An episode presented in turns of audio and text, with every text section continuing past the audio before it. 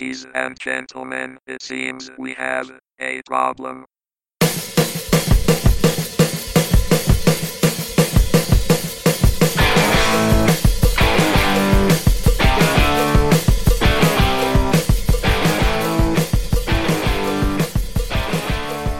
Ladies and gentlemen, boys and girls, children of all ages, welcome to the TopSpeed.com podcast.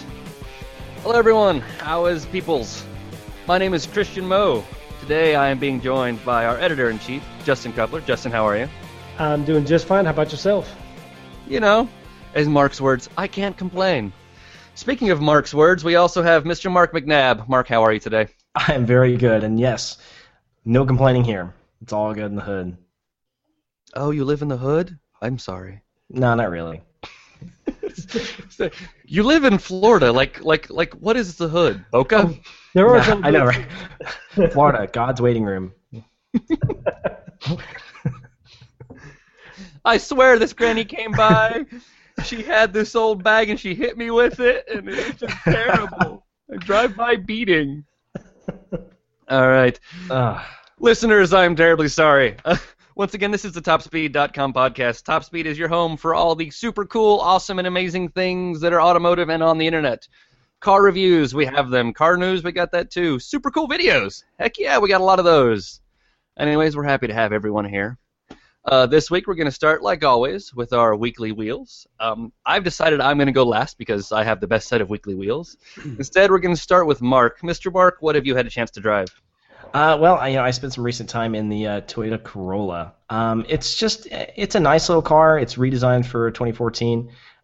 It looks all right, nice and sporty. It does come with a manual transmission. I do have to say the throttle is quite touchy. If you breathe on it wrong, it's like 6,000 RPMs like instantly.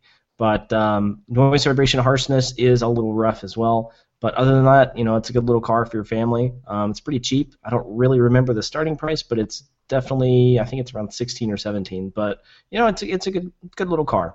Can't complain too awful much. Can't right. complain, huh? Yeah. I know, you know.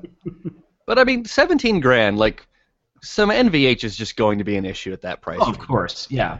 And, you know, the manual was a lot better than the CVT. The CVT I do have to complain about. I mean, literally from a standstill, you can map the throttle, and it is not going to go anywhere really quick. I mean, it really can't get out of its own way. I've dealt with plenty of CVTs, and I have seen one CVT that I actually found somewhat decent. Every single one has been nothing but a turd. You, sir, are a liar. There is no good one. There is one. Give the Lancer GT a try. I tested one. I'll get to one later in one of the other podcasts. It has the shiftable CVT with 6-speed. That is actually kind of a cool CVT. Well, I have yet to drive that one, but all I know is the Corolla really isn't that sporty. But you know, get the manual and have your cake. There you go. I mean, did you ever have a chance to drive one of the older Corollas, the last year models? I know they were a little bit rougher, but no, I haven't spent too much time in those. Okay, that's something I'm running into a lot. It's people that I've spoke with, either they've driven the old one and not the new one, or the other way around. So I'm really trying to find someone who's had a lot of time in both to give me a really solid comparison between the two. All right, sticking to the tiny, small, and cheap cars, Mr. Justin, what have you had a chance to drive? I had the opportunity to kick around the Kia Forte EX. It was a pretty decent car. Not overly powerful, but enough power to get out of its way. Transmission shifts pretty nicely. Noise isn't too awful bad. What Kia's been doing with all of our press cars is sending out the fully loaded version. So this is your Kia Forte that has everything: leather interior, heated, cooled seats, navigation, every little thing you wouldn't imagine in a Kia. So it was a really, really nice experience. Like I said, noise isn't bad. It had the 17-inch wheels, so the ride quality wasn't all that great. Those are a little bit too big for that car. But in terms of power and handling, you really can't ask for much more out of a small sedan that's about 25K or so. And actually, I may be a little bit biased because I like the thing so much, I actually turned around and bought one. So that's impressive. I actually bought a 2014 EX Forte 5, the 5-door version, because I didn't care for the trunk. The trunk was a tad bit too small, so I actually bought one. So that's a a vote of confidence for it. And the seats folded down, unlike the last Kia I had. So that was nice to have. But overall, it was a nice car for the price. The base model, I think, starts off at about $17,000, which isn't too bad, but it's pretty stripped down. The one I got was about $22,000. You get some goodies in there, the touchscreen, rear-view camera, all kind of good stuff in the one at about $21,000. It's not okay, bad. That's not too bad. I have a certain, not dislike. Dislike is almost too strong of a word. I have issues with most of Kia's and Hyundai's sedan offerings in all their ranges. There's something about the way the car's handled that, I don't know, they feel a little too loose, a little too sloppy once you really start caning on them, and that always bothers me a little bit. Well, they are a little piggish in corners. I'll give them that. They are a little piggish, but the Forte is not bad. It really isn't as bad as the Cadenza that I had that I talked about last week. That thing was a pig in the turns. It wanted to roll every time you went around anything over 40 miles an hour. Even the slightest little soft curve, the body leaned over so badly, it felt like you're going to flip over. But the Forte is really not that bad. Now, my wagon version, the 5-door, is a little bit top-heavy, so it's not quite as good as the sedan, and it doesn't have the larger wheels like my test model did. So it wasn't all that bad. Okay. I've not driven the Forte, but I had that issue in the Optima, and I was like, well... But I mean, then again, toasting corners at 80 miles an hour isn't really the Forte's forte. Hey, so, whoa. So I mean, okay. They're built for hauling people around slowly and economically. So, Mark, don't say stupid things like it's not the Forte's forte, or I will do everything I can to have you fired. But honestly, that was pretty clever, man. Come on. No, it wasn't clever. It wasn't really clever. It's kind of like you went, it's not the Forte's. Oh crap! I can't think of another word. Forte. Yeah, no. I paused for dramatic effect. It's not the Forte's, and went to continue. I'm like, oh man, don't do it. Don't do it. But honestly, it does what it's supposed to do well. I average 28 miles per gallon, and mostly in the city in my 5-door. The sedan averaged about 30 when I had it, so it does that well. It drives people around, hauls enough cargo well. It's not a sports car. So if you're trying to take the twist at 80, well, you got the wrong car in your hands. Well, so I guess that's what really surprised me, especially with Hyundai, is I was in the Sonata. I was on a different press trip, actually. I was on a trip for Nissan. We were doing the new Altima, and when we got to our halfway point, they had other cars there, like competitor models for us to drive, and they had the Sonata. And, I mean, at lower speeds, like 35 or 40 miles an hour, I'd hit a turn, and there was some clenching and some white knuckles, and I was like, I just almost died. What the heck happened? It was just like the way the car leaned and transitioned into the corner. And, I understand that they're making a car for a market that's not into that, but it just sort of, I want a little more. Yeah, I can understand that, but they're making a car that people can buy for cheap, but still rides nicely. So they have to kind of compensate that suspension, give it a little more body roll to absorb the bumps and take away the NVH. Right. That, and I mean, I'm on the other side of the spectrum. Me and my wife both. If we're not driving, we have some issues with motion sickness. So, the stiffer the suspension we can get, the better.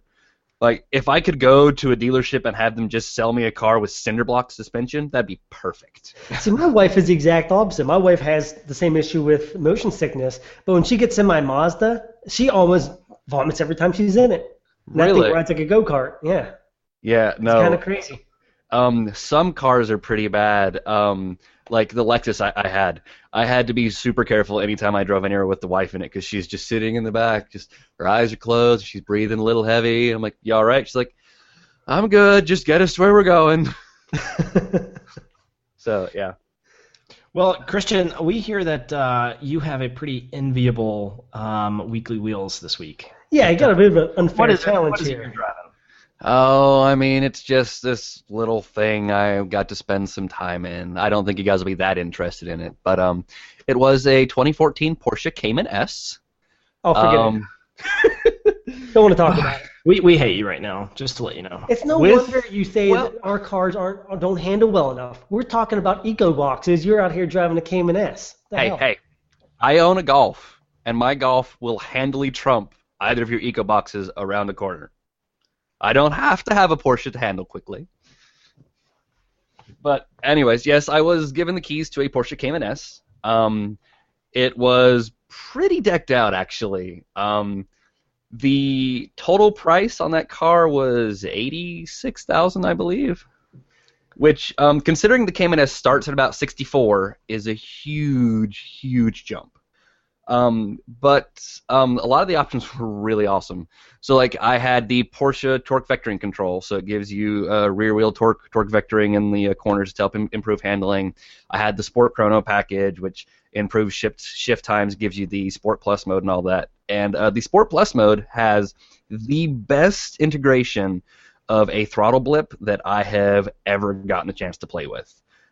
So it was a manual transmission, and one of the first big companies to really push this was Nissan with the 370Z, and they had the rev matching where you'd go to downshift and it would automatically throttle blip the engine for you.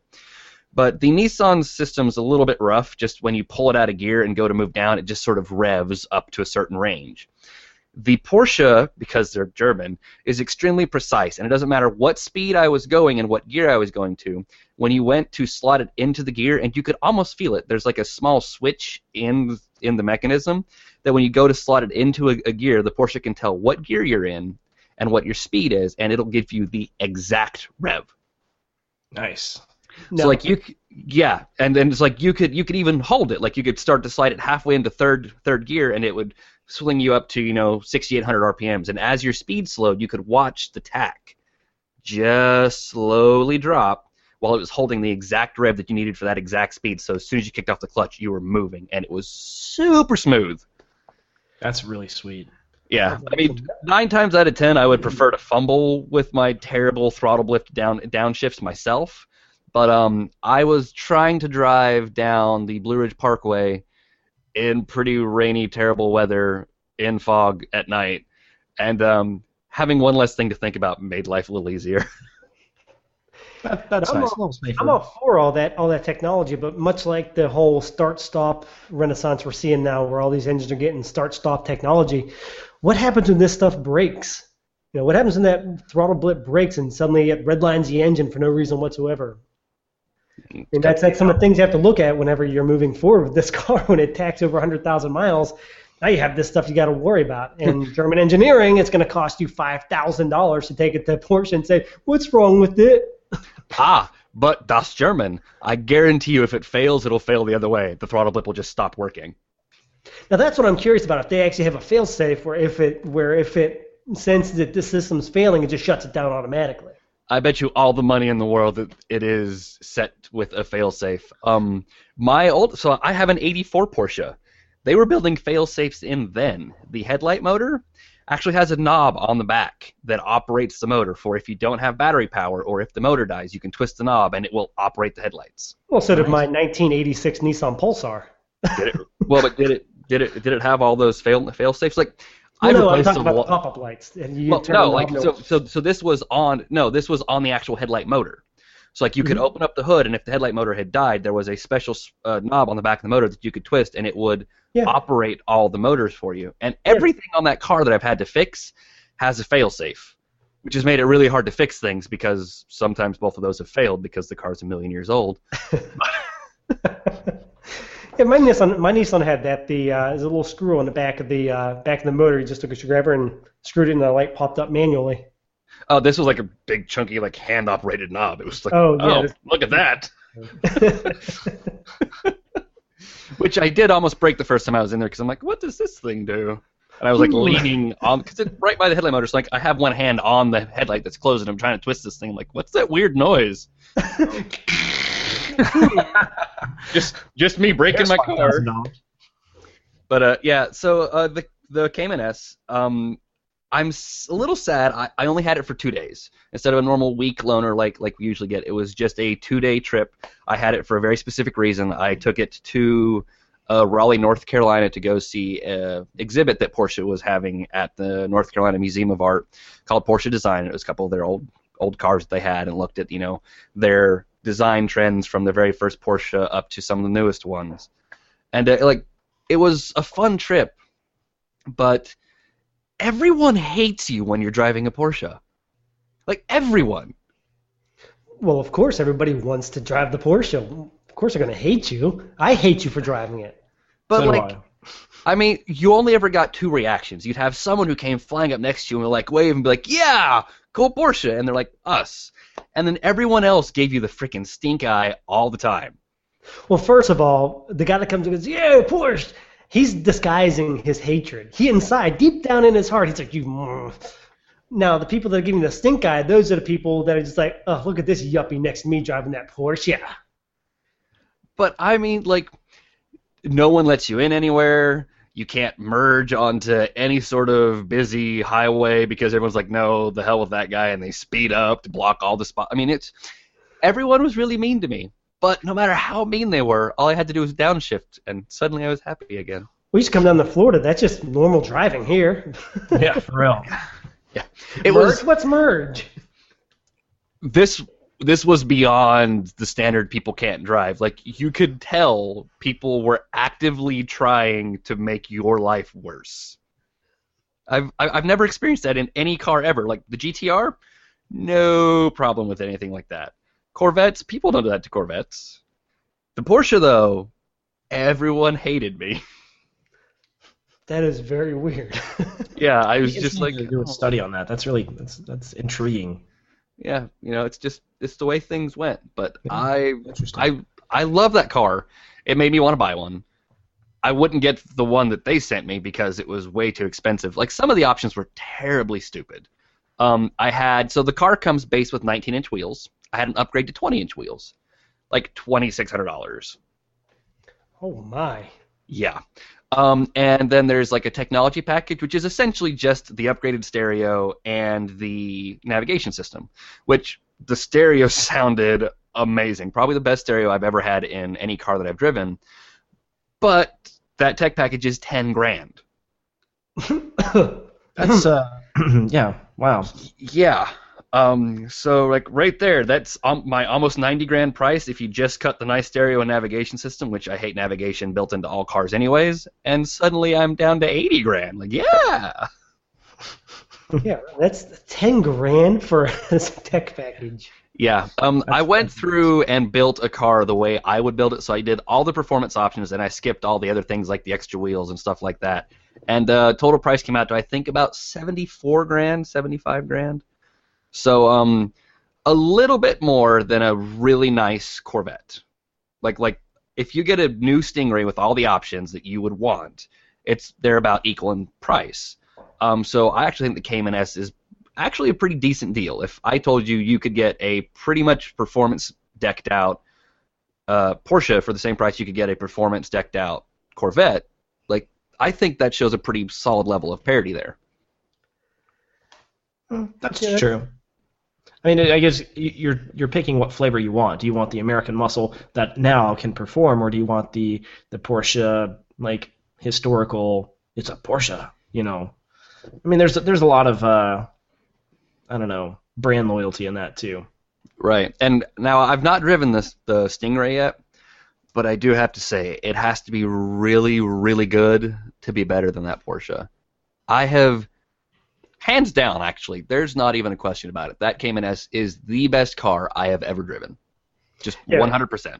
For as much as I love the Stingray, I haven't driven it either, but on paper and just by specs and what each car can do, I'd have to give it to the Cayman. I mean, if I had $75,000, someone said, here's $75,000, but you can only pick these two cars, I'd have to say Cayman all the way. Okay, and I mean, it's a lot of it wasn't even stuff you could do on paper. Like, it was just one of those cars that felt good all the time. Like, when I wasn't beating the hell out of it, it was relatively quiet. The seats were nice and comfortable. It was easy to drive. But then anytime I really wanted to, I could just sort of look down at the throttle pedal, and I'm, you know, Mach 7 down whatever back road I'm on. And the car just took it in stride. I mean, it was just like, whatever. I had a friend who explained to me a pretty interesting way to talk about the car. He said, it's the world's best yes man. It just always says yes. Do you want to be coddled and taken to work this morning at a nice leisurely pace? Yes, sir, we can do that. Would you like to take that corner at 117 miles an hour? Yes, sir, we can do that. Do you want to blitz this car from stoplight to stoplight? Yes, sir, we can do that. Do you want to just roll up and look like $1 million as you're going to dinner tonight with your wife? Yes, sir, we can do that. It's just sort of, yes, sir, everything. And that's exactly what Porsche is all about nowadays. So that is a pretty good explanation. I really like that. I think that's fair. And never thought of it that way. Yeah. He was like, it's just the world's, it's the yes man of cars. So, dear Porsche, I love you. Thank you. All right. But let's talk about some other Porsche news. Let's move on into the actual news portion of the show today. So we talked last week about the new GTS model, Cayman and Boxster, and I was like, yay, more powerful ones. And now we have a new report that I'm still trying to wrap my brain around a little bit. But one of the heads over at Porsche USA has said that the next Cayman and the next Boxster are going to be powered by four-cylinder engines, which is an obvious choice. Everyone's moving down in cylinder size for emissions and stuff like that. But he said they're looking at power outputs of up to 400 horsepower. Justin, what do you think about a 400 horsepower four-cylinder Boxster? Too much power. Perfect answer. Thank you so much for setting me up with that nice big fat softball. But anyways, Justin, I will mute your mic. Oh, come on. I will mute you. But no, 400 horsepower is an insane number out of a four-banger. I mean, if it's a track car, that's cool because it's set to be rebuilt after every other race. But in a road-going car, even when the CLA 45 AMG came out, I was like, oof, that's a lot of power of a little four-cylinder. So to push that up to 395, 400, that's insane. You're getting into race car territory that it starts making me question how reliable can these things be down the road. Not that you necessarily buy a Porsche for reliability, but down the road, what are the consequences of all this force induction and pushing however many PSI it's going to throw into the combustion chamber? Yeah, I mean, that makes a lot of sense, and, Porsche, the resale value on those are tremendous, and you can't buy a Porsche that doesn't run. Well, Christian did, but, it ran when I bought it. That is the major concern here, too, and I think the other thing we're looking at is the Cayman getting a little too close to the 911, and perhaps maybe that's why they're dropping down to the four-cylinder idea. Christian, what do you think about that? Well, so that's what I think is really exciting about this, because one of two things is happening. Either the new 911 is going to be super-duper just bonkers with power, because the 911 can't be slower than a Cayman, or they're finally letting the Cayman have the legs to really develop itself and become the car that I know can be better than a 911. So I want to see which way they go with that. Either way is a good thing for us. We either get an even better 911, or we finally let us get the car that we know the Cayman can be. Well, but, I think that the 911 would have to get better because you can't have a cheaper car that performs just the same as a more expensive one. So for me, I think they're gonna have to make the Cayman. It's 395 horsepower, but obviously the 911 is gonna have to a lot of power in order to outperform this, in order for people to go ahead and fork over the extra dough to buy the 911, not to mention the prestige of the 911 name. I totally agree. There's absolutely no way they're going to say, okay, Cayman, you go ahead and be just as good as the 911 and expect the 911 to sell as well as it still does to this day. The 911 is their staple car. That's their bread and butter right there. That's what everybody wants. That's a legend. You have the 918 above it. So, but there's still no way that they're going to let that Cayman get anywhere close to the Porsche or the 911. So they have to be pushing that 911 to new levels. And I think the Cayman is still kind of getting over that poor man's Porsche image as well. So I think even still, it's got to be slotted under the 911. Well, so I think you both have fairly solid points, but I also think, like always, they're both wrong. Now, obviously, this 395 horsepower here, man. Right. Well, but obviously, this 395 horsepower Porsche is not, or Boxster is not going to be the only one they sell. It's going to be multiple tiers. So, and this goes back to my either the 911 is going to get really, really good, or they're finally letting the Cayman grow, because there's nothing that says the Cayman has to be cheaper than the 911. There could be a 350 or 360 horsepower 911, and the 400 horsepower Cayman could be slightly more expensive. Like, they could actually start to tier them in that direction and acknowledge that the Cayman is the can achieve the level of performance that the 911 can, which is mostly due to its engine structure and the fact that it's a mid-engine car versus a rear-engine car, so it has the better weight balance. So I think that that's what we're going to see, is either they're going to allow there to be at least one model that is more expensive than a 911 and is just priced at a higher tier. I mean, so think about the new Camaro, right? They now have a Camaro that costs more than a Corvette. It has the performance to demand that price. So that's what I think Porsche might be doing with the Cayman, is they might be allowing that model, the Cayman and the Boxster, they might be allowing that model to be positioned one step above a lower-end 911. Yeah, that's a fair argument, I think. Yeah, valid point, and gives people more options. You know, would you prefer the rear engine or the mid? Yeah, that's the bottom line right there. Right, and I still think that Porsche is going to keep, like, we're always going to have the 911 turbo, and that's always going to be faster than any Cayman they make. So they're still going to keep that sort of tiered level where the best 911 is always still the best car. But like I said, I'm happy to see that it looks like they're at least going to let that Cayman family develop and get better. And as for engine size, you said you were worried about, you know, how much horsepower is coming out of that engine. They just said four-cylinder. They didn't say how big of a four-cylinder. You know, everyone assumes something like 1.8 liters, 2 liters, something like that, but they could push that up to 2.4, 2.6 liters. And once we start to get there, that 400 horsepower number isn't quite as exciting. That is true. I mean, in the 968, which is the car that came after the 944, it had a four-cylinder. It was 3 liters. So that's a big four banger. If I'm wrong, the internet will obviously let me know. But I do think that is the largest production four-cylinder ever made. Yeah, so that seems about right. But we have, you know, fun sports cars. We're actually getting a lot of really good cars this year. Like, this seems like it's going to be a really good year for cars in general. You know, we just had the P1 come out. We've got the 918 that just came out, and next year we're getting the Alfa 4C, which that I'm very excited about. But then we got some super cool news that I think Mark wanted to talk about, where annual updates for the 4C. Is that correct, Mark? Yeah, that's kind of what we're hearing from Alfa. You know, apparently what they're going to do is every year they're going to come out with something better and new and kind of different to keep the brand alive. Obviously, we've gotten the first update. We've gone from the 4C to the 4C Spider.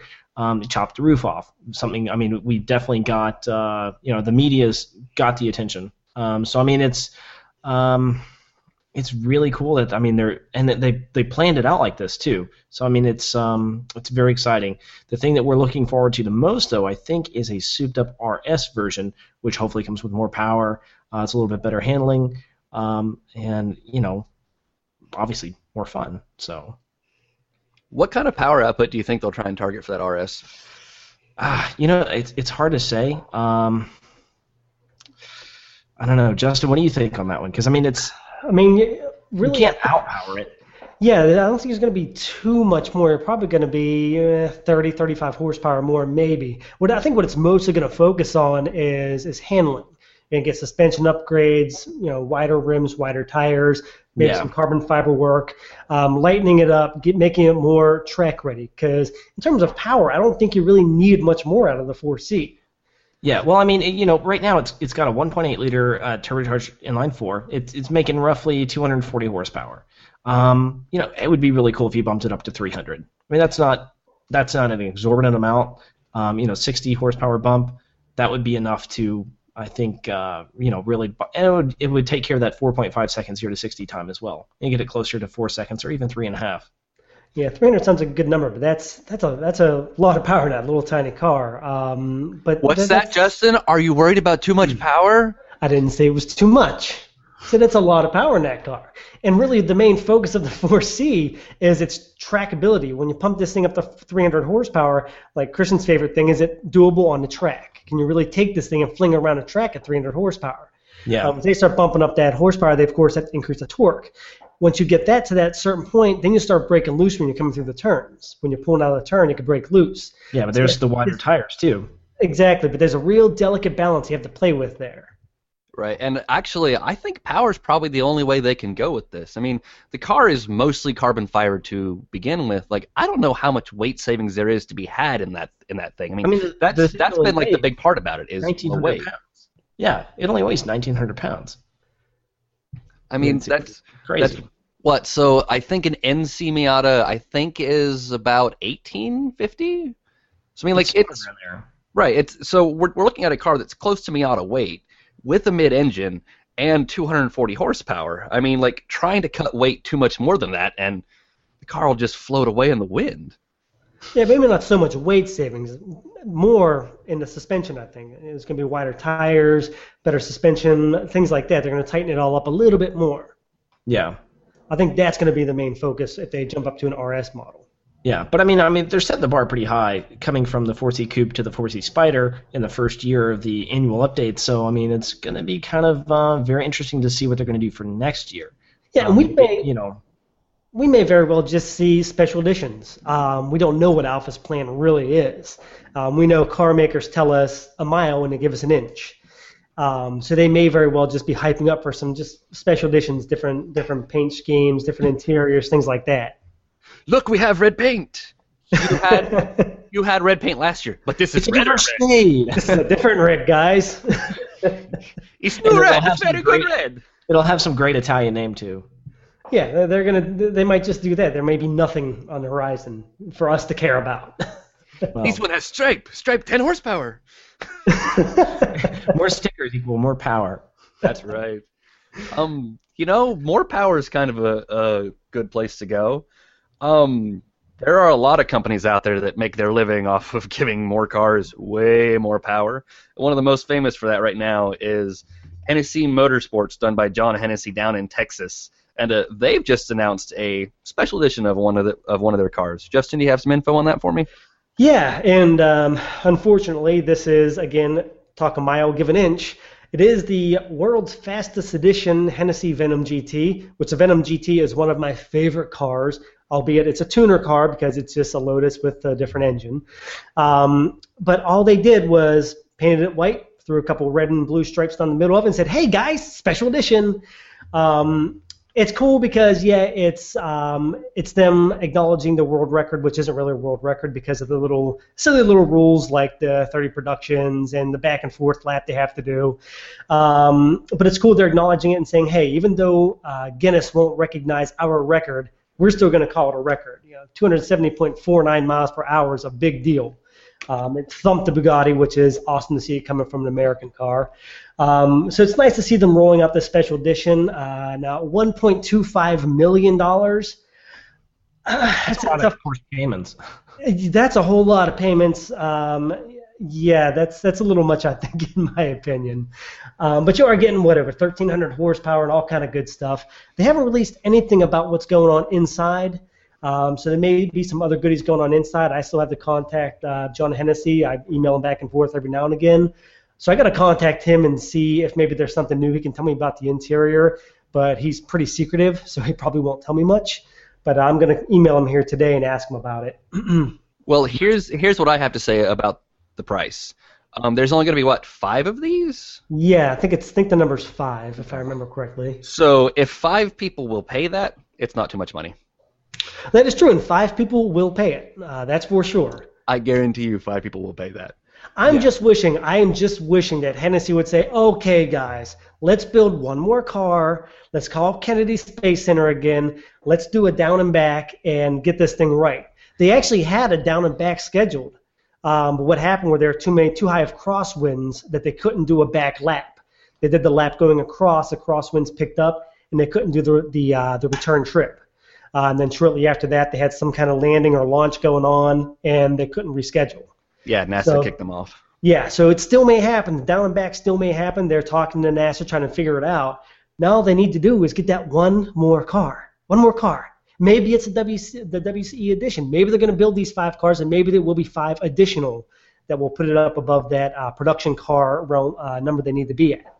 Maybe. Now, I'm sort of in the air about this whole record thing, partially because I have a record that Guinness won't verify, and that makes me angry, and secondly because I don't know if they actually got the record. So yeah, the speed was what, like 273 or something like that. 270.49 with some RPMs left to go. It was 270.49? Yeah, 270.49 with some revs to go. So, and again, I would have to double check my numbers, but I'm pretty sure that when Bugatti set its record with the Supersports, one direction of their run was like 269 miles an hour. So that means that Hennessey's only got a mile or a mile and a half on them. And if the wind was going the right direction, I could see how a lot of people are like, well, do they really have the record without that down and back? Because once they come back against the wind that carried them there, they may drop below the mark that Bugatti set. So that's the only thing I have an issue with for the whole thing is, you know, Guinness has its rules for a reason, which I think are stupid because I have a record that isn't Guinness certified because of them. But also, that number is so close to a number that Bugatti set that I'm not ready to just be like, yes, Hennessey, it's yours. I have to ask the question that everyone's thinking. Christian, what is your record that... I don't want to know. No, it was Audi's Truth in 48 trip. I was part of Audi's diesel fuel economy run where we did 48 hours from L.A. to New York while beating the EPA fuel economy. Audi was ready to fork out the ungodly amount of money that Guinness was going to charge to get this record done, but one of Guinness's rules is they won't certify a record that has a speed portion to it. So we were trying to beat a time target, and that encourages us to speed and break laws and be dangerous, so they won't verify it. Oh. So, yes, we're the only... Go ahead. That was a lot more PG than I figured it was going to be. Yeah, no, it's nothing crazy, but when I first got the phone call that's like, we're going to do this trip, I was really excited that hanging on my wall back here behind me, I was going to have this little plaque that said Guinness World Record holder Christian Moe for, you know, doing this Truth in 48 trip, and I was like, yay! You know, that's one of my bucket list items, to be a Guinness World Record holder. And I'm a record holder, but not a Guinness one. So, whatever. Yeah, close enough. Right. Beggars can't be choosers, right? There you go. But you know what? Let's move on to more PR stunts, because all in all, that Audi trip was more or less a PR stunt. Super fun, proved a lot as far as I'm concerned, but it was still a PR stunt. But Ford's got one coming pretty soon. Mark, you want to talk to me about that? Yeah, this is really cool. You know, we all know the next generation Ford Mustang is coming out. When the Mustang first came out in 67, or no, 65 it was, that the year for the 66 model year, Ford took the Mustang and put it on top of the Empire State Building. It was an impressive feat. Got a lot of press generation. We have a really cool picture of it on the website. But anyway, Ford is going to recreate that with a new 2015 Mustang. And they're kind of running into the same problems they had 50 years ago of how to get the car on the roof. Because they don't have a crane that would reach it, and they can't do a helicopter drop because of the proximity of the Empire State Building spire that sticks up. So what they're going to have to do is literally hack the car into 3 sections, crate it up, and lift it through the elevators, and then reassemble the entire car within like 5 hours on the roof for the showing. And it's going to be up there for, I think, 52 hours total, while the New York Auto Show is going on. So it's going to be a pretty impressive PR stunt. It's kind of a question of, I wonder how many people are actually going to be able to go up there and view it in that short of time. But, you know, I'm sure the media will cover it, and they'll get a lot of publicity out of it. But it's just really cool. I think it is really cool, and I can also tell you that they funnel a ton of people to the top of that building and back down every single day. You'd be kind of surprised how many thousands of people will get a chance to see that car. Well, that's good for Ford, because I'm sure they're spending a crap ton of money on this. I was just going to ask, I wonder how much this is setting them back. Yeah, and I can only hope they're using a pre-production like test mule or something for this. They're not hacking up a production 2015 Mustang. Right, I was gonna say that too. I'm like, so this isn't gonna run, right? Like, no, I couldn't imagine. There's no way.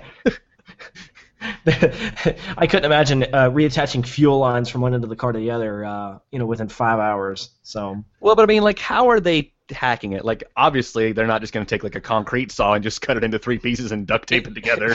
I know, right? So that's how I would do it. But... yeah. Well, what I imagine, and they really didn't specify this in their press release. I would imagine they're gonna take the body panels off and then start hacking away at the unibody frame. So you would have, the front clip, the rear clip, and then the center section with the doors and everything. So, I mean, probably somehow bolt the unibody together and then, attach the fenders and the doors, and boom, it looks like it's a one-piece car. Do you think they'll leave the interior in when they do that? That's a good question. I mean, surely they would, because they have such limited time to put it together. I'm not sure why this time limit is imposed, but still it's there. It's literally like 5 hours. They have to reassemble the entire car.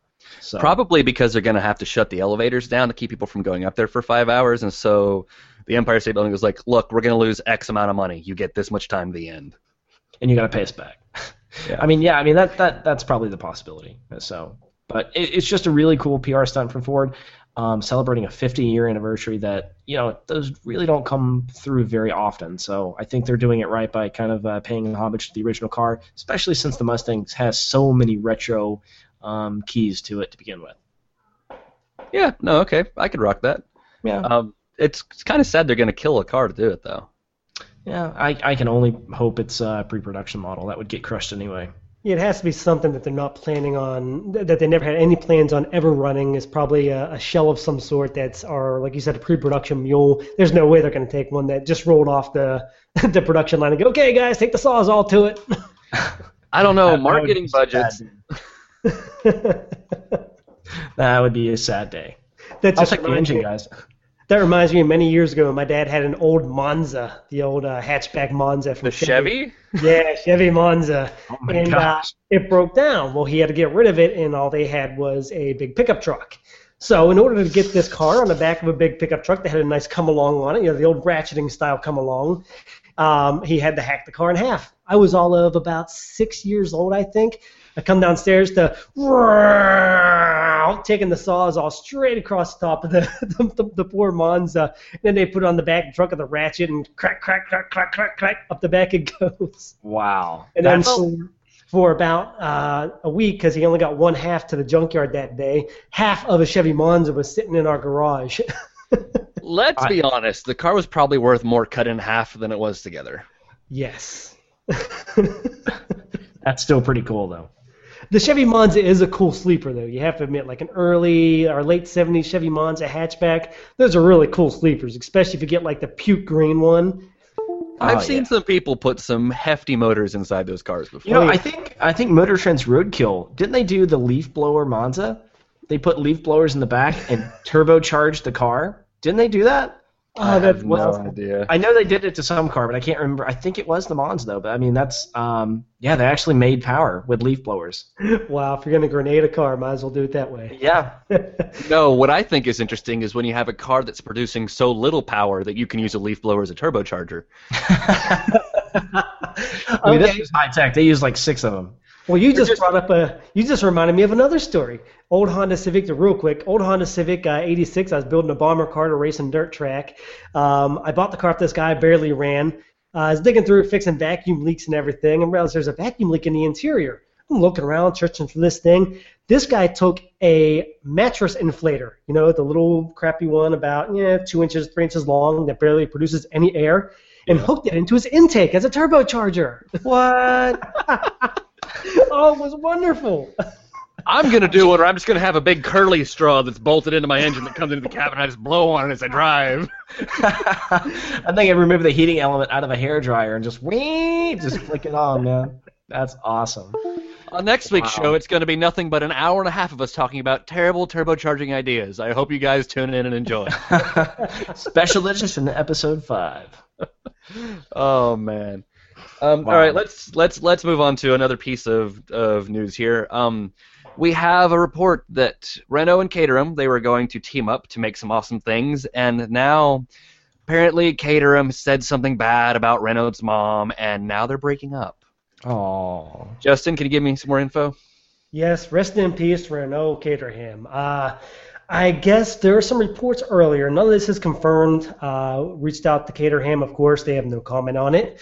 There were some reports a few weeks back that Caterham was a little bit ticked off that they signed off on a design deal. Renault showed it to customers, and customers said, no way, we won't buy that. So Renault said, okay, we're going to scrap this whole thing. Sorry, you already started working on the underpinnings, Caterham. We're going to scrap the entire thing and start fresh. Caterham didn't like that very much, and there was apparently a little bit of a rift going on there. Apparently, that rift has turned into a complete separation, as according to the reports I'm reading, the deal is completely off. Renault and Caterham split. There's no details on whether the two will continue producing their separate cars, but the report does claim that they're still on schedule. My best guess is that Caterham is going to take its design and make it fit their lineup a little bit better, because Caterham has no reason for a sports car like they were building. Caterham is known for lightweight, two-seat, no-top cars. Renault, I'm assuming, is going to just say, okay, we're going to scrap it all together, because I just don't think the demand is there for Renault to build anything like that. I think that was more of the issue than customer feedback on the design in the first place. I think they were blowing a little bit of smoke up Caterham's behind when they said it was customers not liking the design. It was more demand. So probably we're going to see Renault just go away and Caterham modify the design to fit their lineup a little better. Yeah, it wasn't that customers didn't like it. It was that enough customers didn't want it. Yeah, that's more of what it was. Which, I mean, could kind of be the same thing. Kind of, but it's a little depressing, you know. We were all excited for Alpine to come back, and now it's just kind of a buzzkill. It's like, hey, guys, look, we have this. Never mind. Just kidding. Yeah, but the big thing is, you know, when they released the concept Alpine, it was awesome. I mean, I fell in love with it. I don't know anybody that did not like its design. So how much did they change that to the point that people said, no, we don't want that car? Just because we think it's a cool design and we like it doesn't necessarily mean it's going to sell well, especially depending on what engine they're going to put in and how they're going to price it and that sort of thing. You know, like the 4C, we all think it's a great car. If they had come out and been like, this is going to be $110,000, everyone just would have laughed, and that would have been the end of it. So, you know, there's a lot of details we don't have. So this story is one of those sort of weird, take it with a grain of salt, but I think there's a lot going on behind the scenes that until we get all of the details, this story will never really be fleshed out. Yeah, there's definitely some funny stuff going on that we don't know yet. So, yeah, and you're absolutely right about loving a design and may not sell well. Look at the Viper. I fell in love with it. Most journalists raved about it, but, yeah, it's fallen flat on its face. And that's so sad, too. I mean, you know, the design it's proven, too. I mean, the Viper's been on sale for how long? Like, since, what, 95? Yeah. And now they're having to close production because or stave off production because they got more of them than they can sell. So it's, you know. Yeah, but the Viper's never been a huge seller. Like, well, I mean, the Vet sells, what, twice as many of them, but it's I think like 10 times as many. Yeah, I think that's a little closer. Yeah, like the Vet, I think, is on track to sell 50,000 or 60,000 this year. Yeah, I would imagine. And I think like the best year Viper's probably ever had has been 5,000 or 6,000. Yeah, that's sad. But I mean, that's how Chrysler and SRT, like that's how the car has always been designed and been built, and like that's always been kind of the idea behind it is, it's a little meaner, a little faster, a little more crazy. It's more exclusive. It's just it plays in a different kind of ball field, even though people try and put them in the same league because they're both these big American muscle cars, sort of things. They're built for very different reasons. Yeah, that's fair enough. But yeah, so that's about it. The Renault Caterham's done. So it sucks, but that's the truth of the matter. Unfortunately, it happens a lot with these little team ups. They get together and all looks great, and then one of them ticks off the other one, and away it goes. Susie, your new haircut's terrible. I'm leaving you. No. All right. Well, let's talk about something that's way less depressing and much more exciting. This is my favorite news story of the day, probably. We just got spy shots of a Volkswagen Golf R wagon. So it's a standard, from the best we can tell, Golf R, 300, plus horsepower, all-wheel drive, turbocharged monster, but it's got extra space in the back. So if you have a really big dog, there you go. It's getting really that's close to my perfect idea of a car, if I'm really honest. Yeah, when I saw this, I was like, oh my gosh, Christian's going to go crazy over this because it's like a CTS-V wagon but Volkswagen form. Right, but I could maybe afford it. Yeah, possibly. Go ahead. I like the all-wheel drive nature of it. I missed my Outback. Having an all-wheel drive wagon was great. We took it camping all the time. And when you have something like that that's not a huge lumbering SUV, you can take it through some places that you might not get a big Jeep or something through, but it still had tons of room in the back. So I could load 4 people up, throw a bunch of stuff in the back, go off-road to find a nice getaway camping spot, and it was a really practical car. So having that sort of practicality again will be super great, but instead of just having that practicality, I get the refinement I have in my Golf, which is, I'm sorry, bar none, especially for the segment. The standard Golf starts at, I think, 18 or 19 grand, and most of the interior is the same all the way up to the Golf R, except for little things like the seats. But most of the build quality is exactly the same. So for 18 grand, you have a car that has a better interior than anything else on the market. So I get that level of interior quality, plus I get 300 horsepower turbocharged monster engine with all of the wagon space in the world and all-wheel drive. I mean, it's a little bit of everything. The only thing that could make it better is if it was a 300 horsepower diesel engine. It's how awesome. It's completely awesome. When I saw Spy Shots, I was probably the first one to see him. I was amazed. Because Volkswagen is doing a whole lot of good stuff right now, and this just made me even happier. But it's depressing to know that it's not going to be here. Christian, you can drool all you want. We're not going to see it here in the States, at least for 4 years. See, at first I thought the same thing, and I even think I put that in the piece, because I wrote the piece for it, that we won't get it in the States. But Volkswagen's really been kind of pushing the market segments here. Because they understand that there are a lot of markets that are underserved. I mean, they're not going to be huge markets, like the diesel market. The diesel market's not a huge market here in the States, but they're the only company that's really pushing lots of diesel cars, because when you're the only company that makes these cars, you're going to get the only sales for these cars. So I think since Volkswagen still gives us the sport wagon, and they still give us all these diesel-powered cars, and they're still trying to hit all these weird market segments, that there's a chance that they may throw it out here. And a lot of that, I believe, has to do with cost.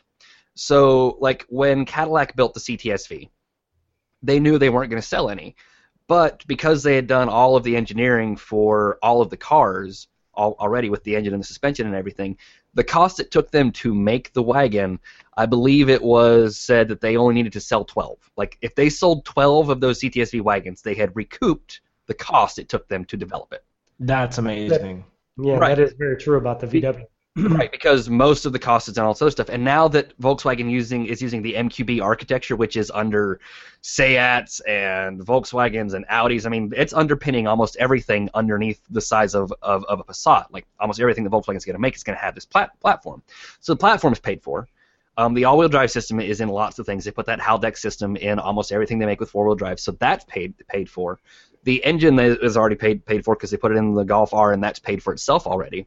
So the only thing they have to pay for is the extra manufacturing to put that sort of wagon shape on the Golf, which they're already going to be doing anyways because they have a Golf estate in Europe.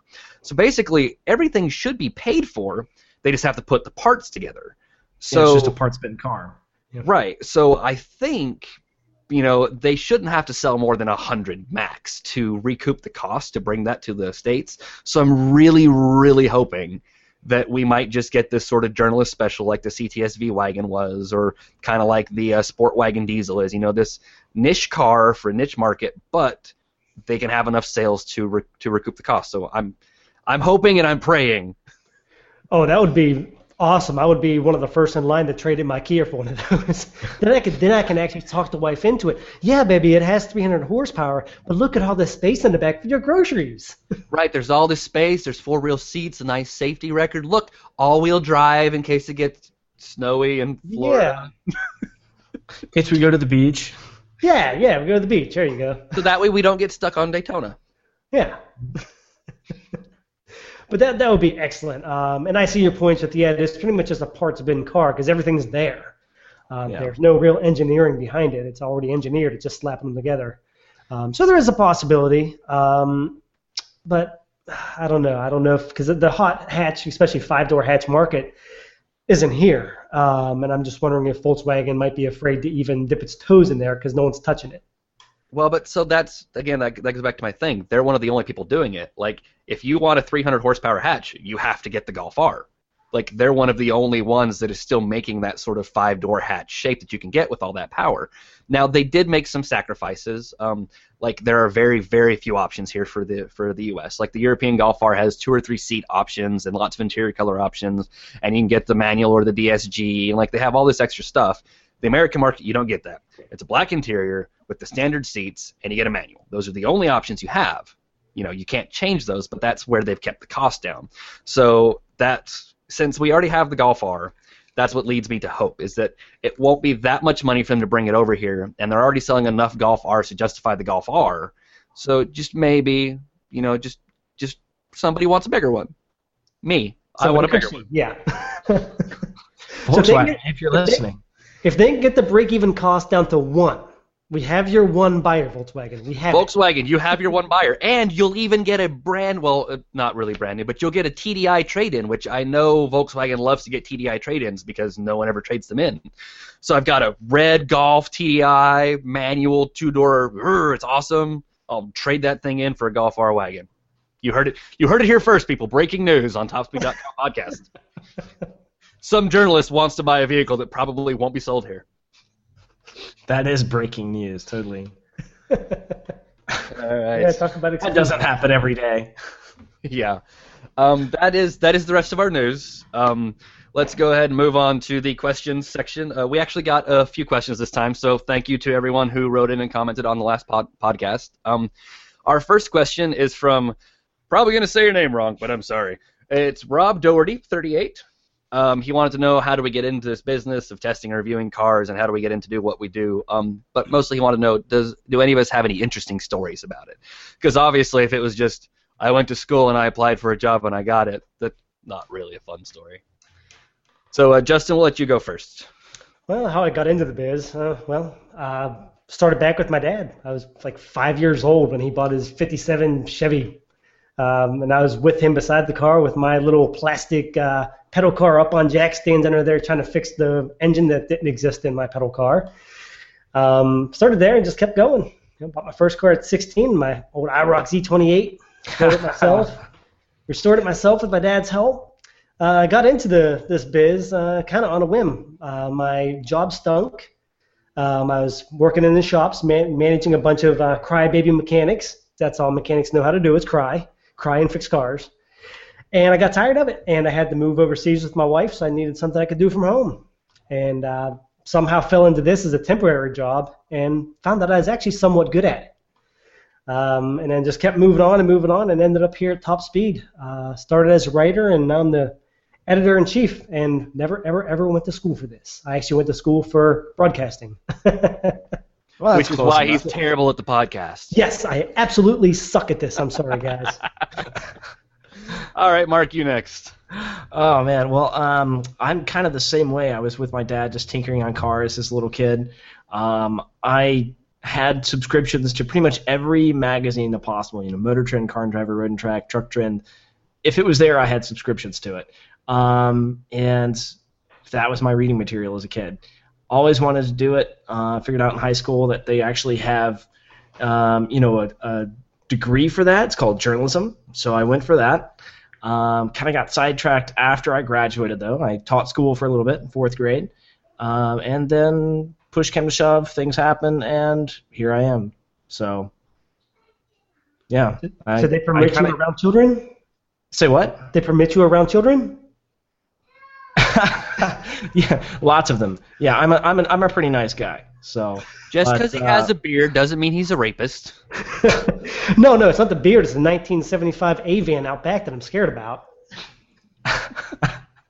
It has windows in it, man. Come on. It has one window. You drive looking through it. That doesn't count. No, it has the one big bubble window in the back too. Don't forget about that. Oh my gosh. This is completely not true. So anyway, yeah, I did have a job as a mechanic in a garage for a little bit. Got my hands dirty. I like doing that sort of stuff, but yeah, it definitely wasn't for me. And a good friend of mine recommended that I start writing for a website, and I contacted them, got into it, wrote for them for a little bit, and then I got headhunted for Top Speed, and been writing here since first of September, I think. So yeah. Yeah, I think that's about right. Wow. So, yeah. I'm going to have the most interesting story here today. Strange. I really didn't expect to, because I didn't think my story was that great, but neither was your guys's. I left a lot of detail out to save time and pity. So, Rob, I'm sorry. We're not that interesting. But thank you for listening. Well, I'm not from a car family. My dad used to own a lot of cool cars when he was young, but that's just because he was young and it was like the 60s or 70s or whatever. You know, you bought cool cars, and that was just like how it worked. But no one in my family has ever been really big into cars. And then I was about 12 or 13. We went to a little local car show thing, and there was a 1971 Corvette LT1 Stingray coupe with Elkhart green paint. And the moment I saw that car, I was like, that is everything I want in my life. That one thing. So that is my dream car. If anybody likes this and wants to donate a vehicle, please donate a 1971 Corvette in Elkhart green. It doesn't have to have the 454 engine or anything like that. I can take care of that. But a Christian, 71 Elkhart green Corvette. I do have to say, Christian, the car that I was wrenching on with my dad was a 71 Corvette with the 454. But was it green? So, it was silver. See, almost all of them are silver, black, or red. The green is super rare, and they only made the actual Elkhart green color that I like for 71 and 72, so it's stupid hard to find one. Anyways, that's a completely different area. But it's like that was the car that I saw, and that made me like cars right there. And I started with magazines. I had subscriptions to all of the big magazines for years and years and years. Do you still have them? No. Most of them went into boxes when I moved out for college and were in the basement, and then a basement flood trashed most of them. So, that's sad. Yeah, I don't have that many. But I didn't go to school for this either. I was actually going to school to be a nurse. I was going to be an RN. I went to school as a nursing major. And while trying to go through school and working in hospitals, I was looking for some extra stuff to do with my time. And I liked shows like Top Gear.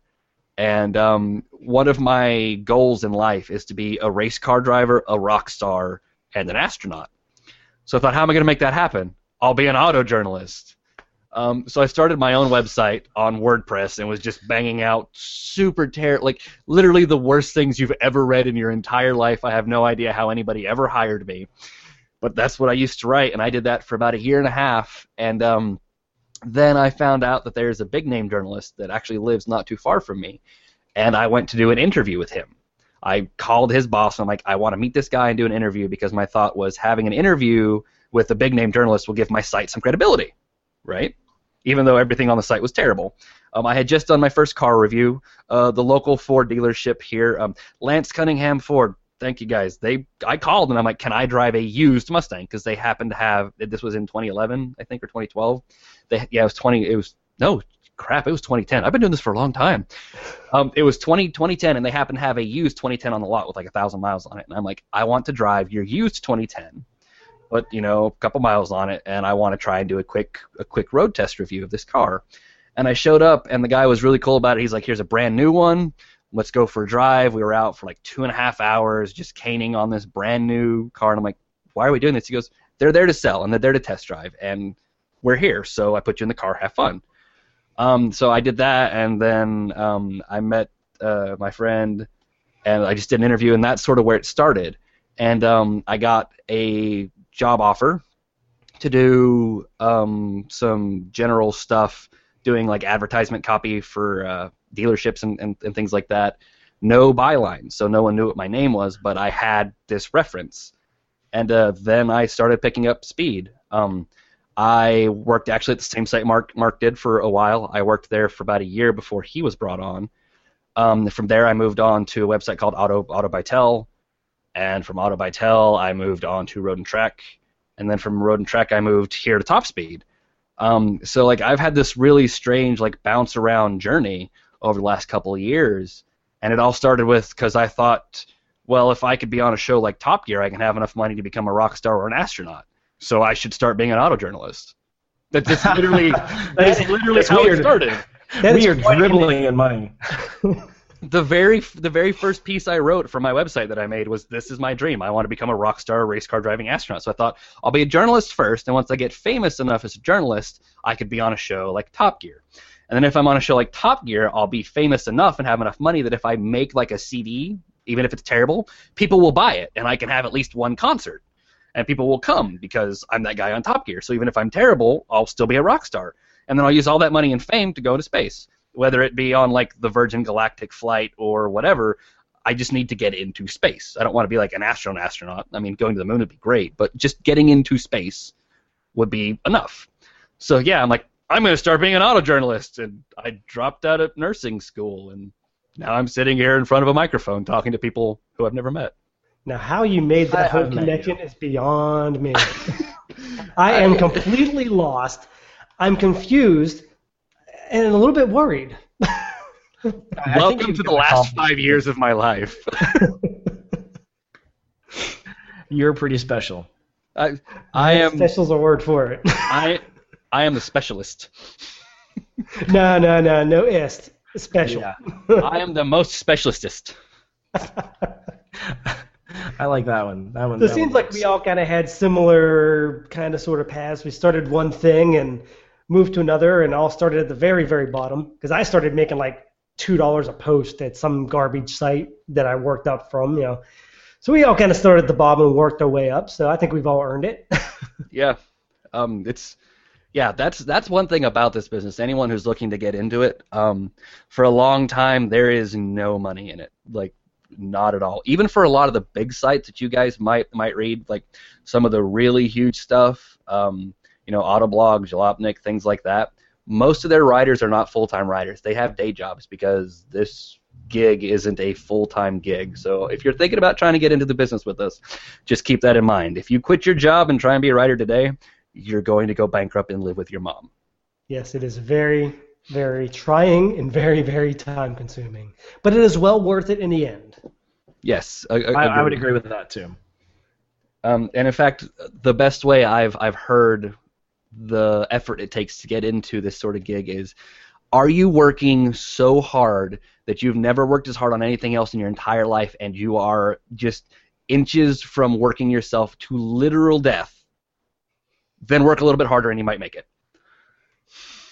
That about summarizes it. That is an excellent summation of how we get into this whole thing. Yeah.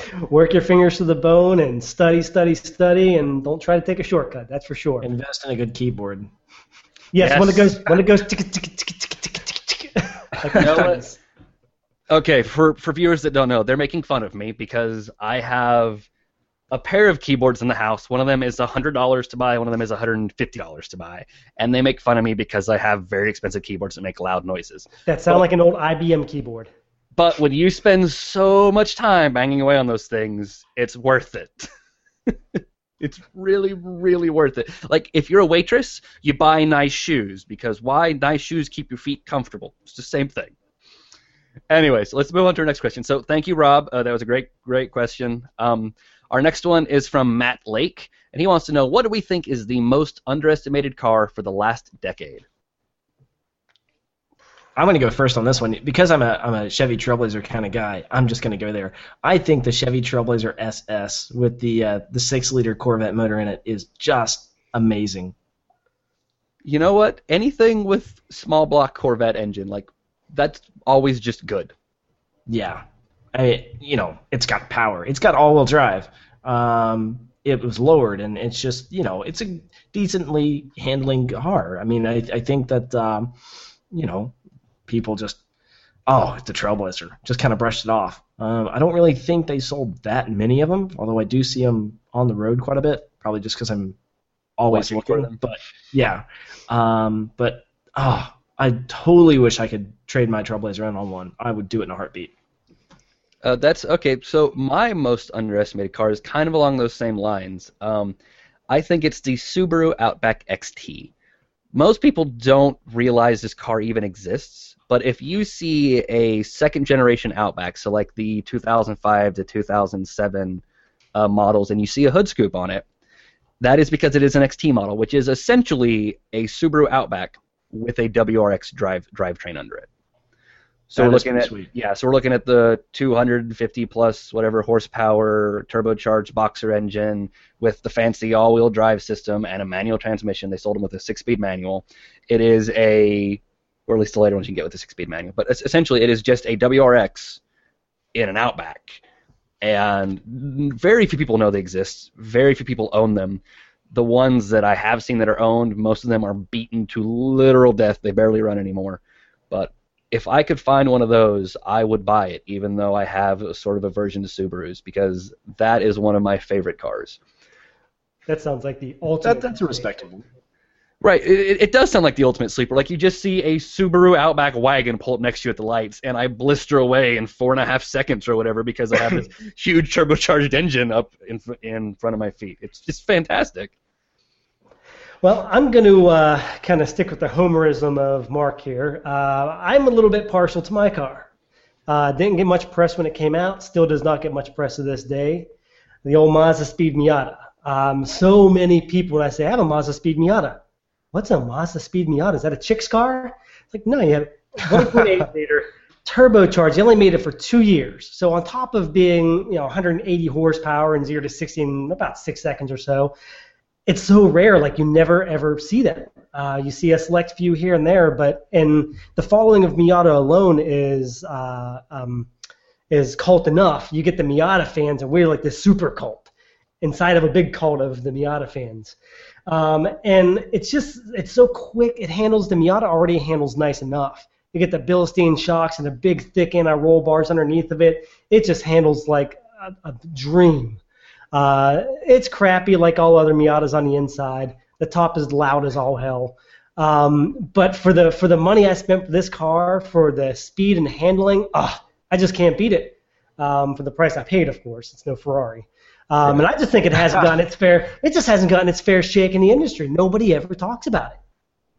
You know what? That's yeah. But it was sort of a blip. Like, Mazda created this thing, and it was, 04 and 05, right? That was all it was?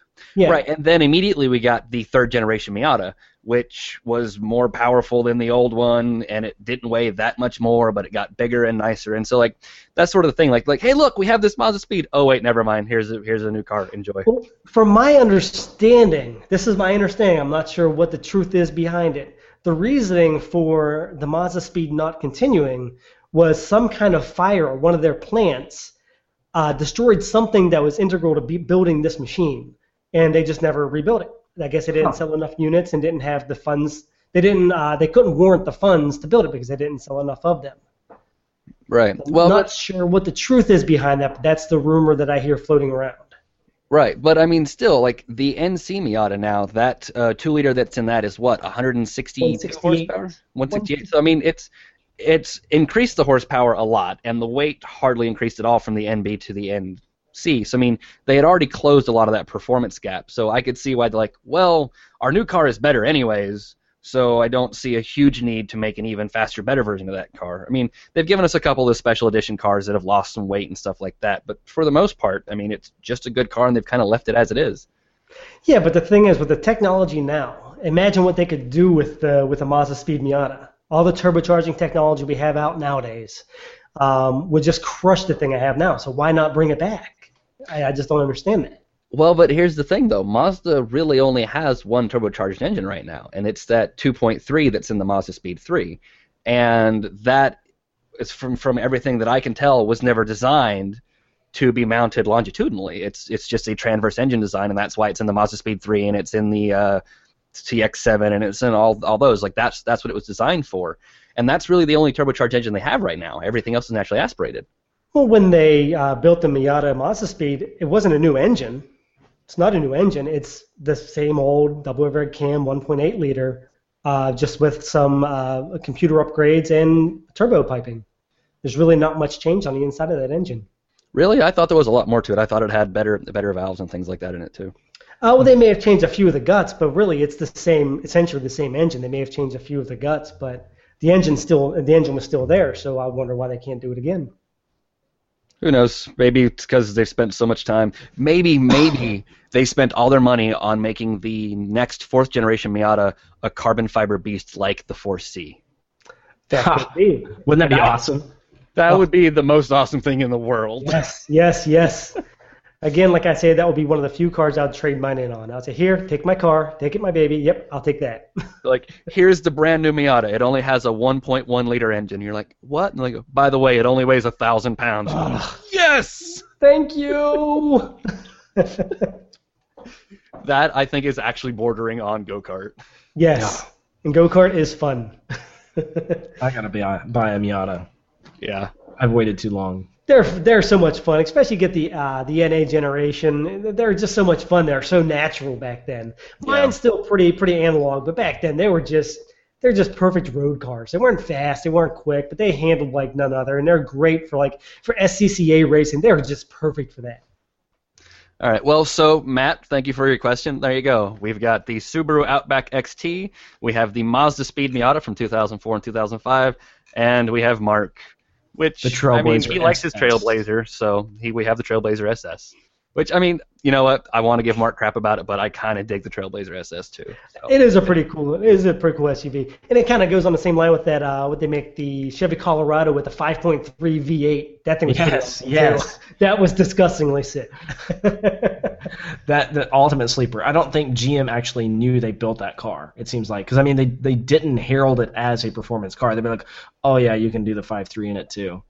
Yeah, I mean, no one ever talked about it. Yeah, it's like some random crazy guy on a production line just goes, "You watch this, guys. I'm gonna put a 5.3 in a few of these things," and they just forgot about it. Yeah, that was good numbers out of that car, though. Yeah, it was surprisingly quick. Yeah. All right, so we have one more question, which I wanted to spend a lot of time on, but we're already running over, so we'll make it quick. And I'm gonna see if I can't. I might write up a piece for this. This guy's name is Joey12, J or 21. It's JOOE21. He wants to know what our thoughts are on the new hybrid supercars. Would they be better without the hybrid system? He is interested in, you know, is the batteries and the motors and all that stuff, is that adding too much weight? Would they have been better off just cutting the car and making, you know, a higher horsepower turbocharged sort of car than spending all this time and money on the electrical systems and all the weight that goes with that? Like I said, I have an hour and a half I could spend on this by myself, so I'm going to stay out of this one real quick. I have a lot to say on the physics behind how this works, but I'll let Mark and Justin chime in real quick. Let's start with Justin. Well, first of all, what they're doing with these hybrid supercars is building for the future. These are the plans. This is laying the foundation for the future of supercars and sports cars. Yeah, sure, the batteries are still heavy as hell. They're getting significantly lighter each and every year, but they're still heavy. You know, they're learning to put these batteries down low in the chassis. They're learning that they put this weight down low. Suddenly the car handles great. For all the weight it has, they still handle great. Go out and drive a Fisker Karma. I had the pleasure to drive one. Unfortunately, I have a hard time finding one now. But for a 5,000-pound car, that thing actually handled pretty well because they put that big battery down on the bottom side of the car. But really, they're building for lighting the batteries in the future. They're trying to get this technology out there and in the minds of people because as much as we hate to admit it, the CAFE system is coming, and we're going to have to hit something like 52-point-some-odd miles per gallon in the next 10 or 15 years.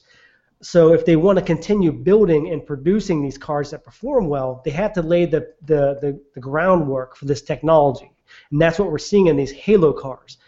Like has always been, they're going to build from the top down. We see the stuff start in racing. Now it's coming into hypercars. It'll make it into the top-end supercars, and it's going to trickle down from there. But I honestly think they're awesome. You get better fuel economy.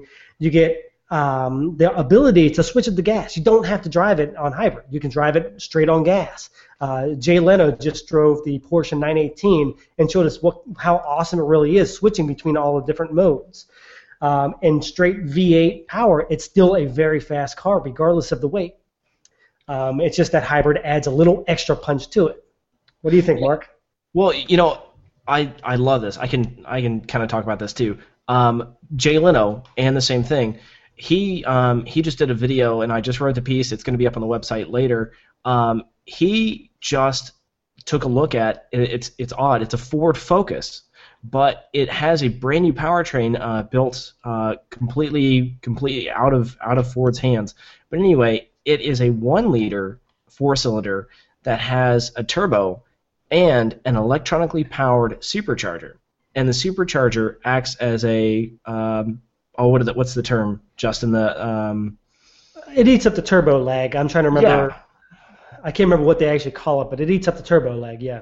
Yeah, and so in between the time that you goose the gas and the turbo spools up, the electronic supercharger is boosting the engine, and that makes seamless power. The cool thing about this is, yes, it's a smaller engine, but it gets about 47% better fuel economy than the old 2-liter that was in the car. So this car is getting like 60 miles to the gallon with no loss in the 0 to 60 time, and basically, I mean, it's good all the way around.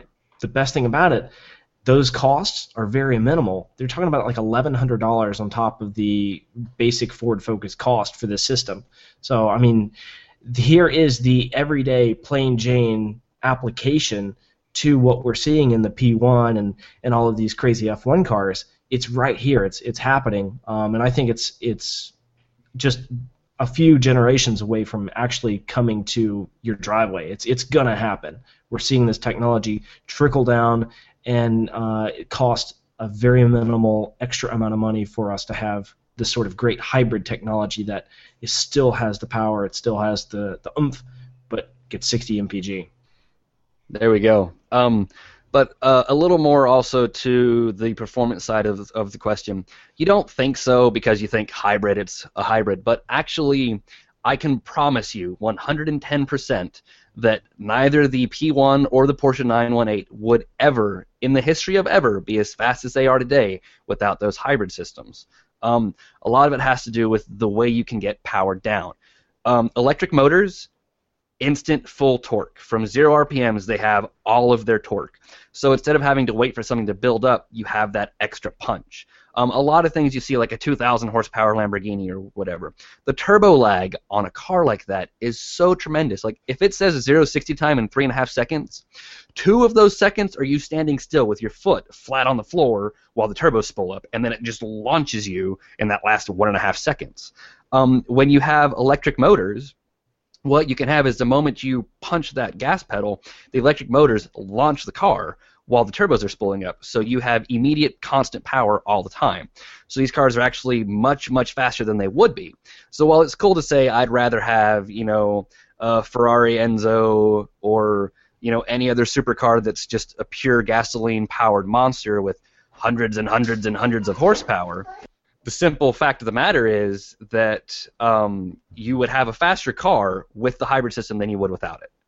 I mean, it really is a good system, too. I think it's just the market is ready for it. You know, that's plain and simple. The market's ready for it, and I think the technology's there. The hardware's there. Why not? There you go. See, that's exactly the right point, you know, is that everything is much faster now with this system, and it's making the cars more fuel efficient than we would be used to normally. And I think they're better all the way around, and I want all the supercars to kind of move in this general direction. Because that's, just like everyone else has said, that's going to bring that technology down. So imagine, you know, you could have a Ford Focus with, like, imagine the next Focus XT with 300 horsepower, but it also happens to get 50 miles to the gallon. Like, that's the kind of future we're heading towards. Yeah. Because of this, the forced induction and everything like that. It's great. Right. We're way over time, but we got one more thing to touch on really quick. We're making a new segment. It's called Drive, Own, Burn. The idea is I'm going to list off 3 cars. One of them we have to drive for the rest of our lives. One of them we get to drive once. One of them we have to own for the rest of our lives. And one of them we have to burn without ever driving or touching. To go with our last question, the 3 cars we're going to go with this week, and they don't know what this is, so this is sort of fun. The 3 cars we're going to do this week are the P1, the 918, and the LaFerrari. Oh, just kill me. Justin, go first. I'll take kill myself because I don't want to decide between the three. I second that. I'm like, how do you kind of? Oh my God, you can't really do that. Well, first things first, I'm going to burn the LaFerrari. Why? I hate that name. I hate it. I hate that. They could not have picked a worse name. Oh, the LaFerrari? That sounds like a 2-year-old named it. It's the Ferrari, the Ferrari. Yeah, it's Ferrari, the Ferrari. Whoa, creative. That's like Pontiac when it got rid of the Sunbird and renamed it the Sunfire. Hey, it's a new car. Completely re-engineered. And it's between the P1 and the 918. I would want to drive the P1 one time, just one time, because it's just an awesome car, but McLaren's presence in the U.S. isn't broad enough for me to want to keep that forever. Stuff starts breaking. Where am I going to take this thing? Where's the closest McLaren dealer? I have no idea. How long will it take to get the parts for it? I don't know.